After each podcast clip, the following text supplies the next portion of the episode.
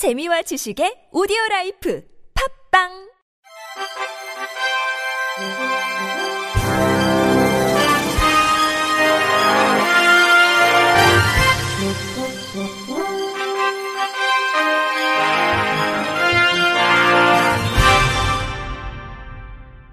청취자 여러분 안녕하십니까?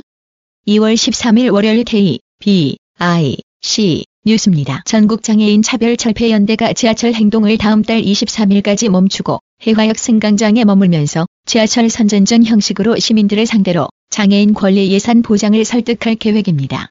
전장년은 오늘 서울 4호선 삼각지역 승강장에서 시민과 함께하는 달보기 운동 함께 선언 기자회견을 갖고 이 같은 계획을 밝혔습니다. 달보기 운동은 손가락만 보지 말고 달을 봐달라는 뜻으로 지하철 시위에 대한 손가락질이 아닌 장애인 권리 예산 필요성을 외치는 목소리를 들어달라는 호소입니다.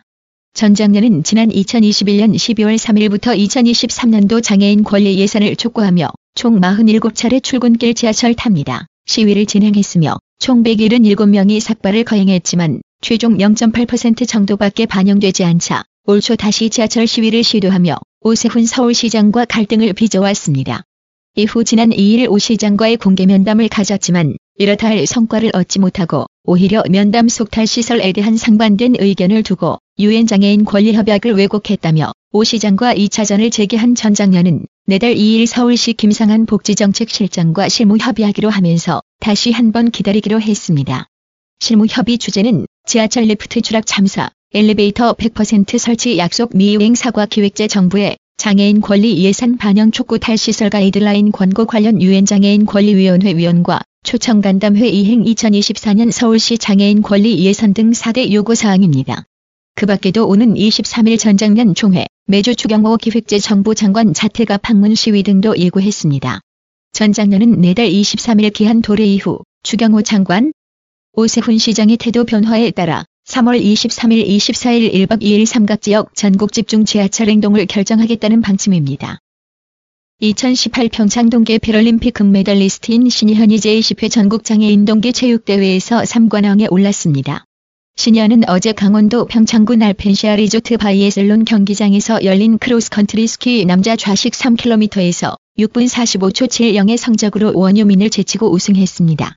신의현은 바이애슬론 남자 좌식 4.5km와 7.5km 종목에 이어 이번 대회 세 번째 금메달을 목에 걸었습니다.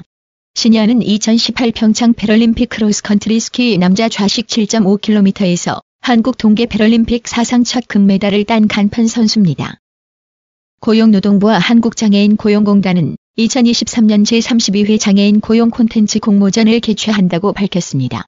장애인 고용에 대한 공감대 형성을 위해 올해로 32회를 맞이하는 이번 공모전에서는 포스터 디자인과 영상 등 두 개 분야의 작품을 공모하며 장애인 고용에 대한 차별을 없애거나 관심을 높이는 등 장애인 고용과 관련된 내용을 자유롭게 표현한 작품이면 누구나 응모할 수 있습니다.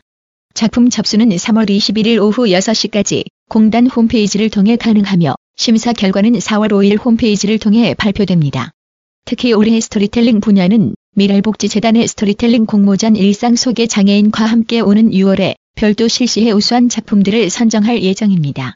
분야별로 최우수작 한 편에는 고용노동부 장관상과 상금 200만원, 우수작 두 편에는 공단 이사장상과 상금 100만원, 장려상 네 편에는 공단 이사장상과 상금 50만원을 수여합니다. 서울시는 시 산하 투자 출연기관이 원활하게 장애인을 고용할 수 있도록 맞춤형 컨설팅, 장애인 의무 고용 설명회 등의 지원 대책을 추진한다고 밝혔습니다. 시는 작년에 이어 올해도 장애인 일자리 센터와 발달 장애인 고용 컨설팅 기관인 커리어 플러스 센터와 협업해 직무 분석, 고용 진단 등 맞춤형 컨설팅을 진행합니다. 시는 장애인 의무 고용이 필요한 기관에 대해 올 상반기에 우선적으로 컨설팅을 실시할 계획이며 나머지 기관에 대해서도 지속적으로 장애인 고용률 등을 살펴 컨설팅을 해나갈 계획입니다. 이 밖에도 공공기관의 업무 특성상 장애인의 직접 고용에 한계가 있는 기관을 위해 장애인 연계 고용 부담금 감면 제도를 활용할 수 있도록 관련 컨설팅도 병행합니다. 시는 지난 10일 시 투자 출연기관 채용 계약 담당자를 대상으로 이런 지원 대책 공유와 의무 고용 제도 안내를 위해 장애인 의무 고용 설명회를 개최했습니다.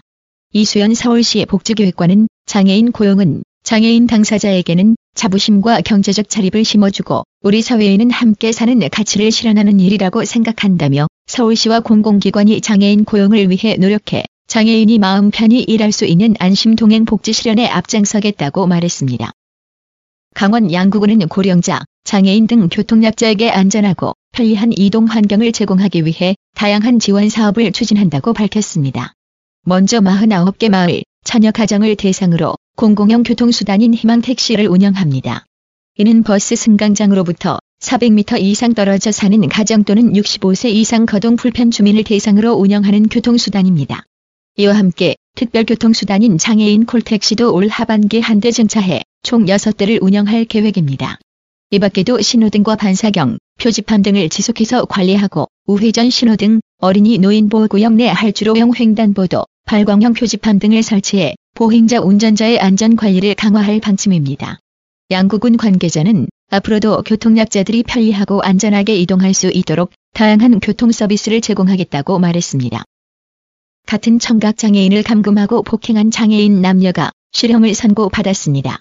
대구지법 형사 10단독은 폭력행위 등 처벌에 관한 법률 위반 등 혐의로 재판에 넘겨진 29살 A씨와 28살 B씨에게 각각 징역 2년을 선고했다고 밝혔습니다.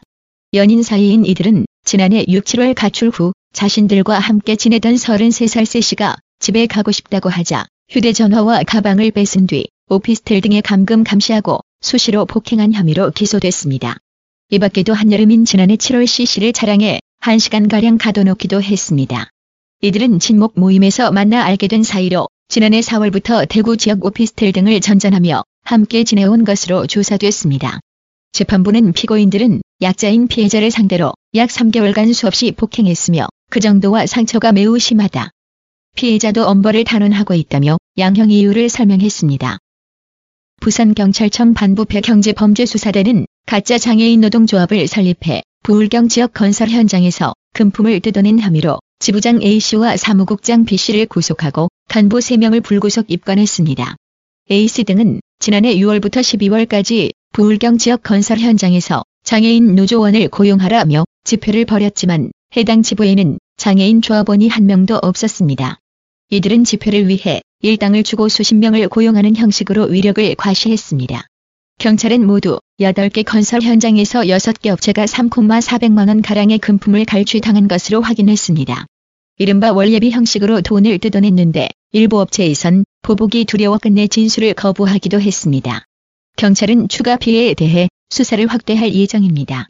이상으로 2월 13일 월요일 K, B, I, C 뉴스를 마칩니다. 지금까지 제작의 권순철, 진행의 유미였습니다. 고맙습니다. K, B, I, C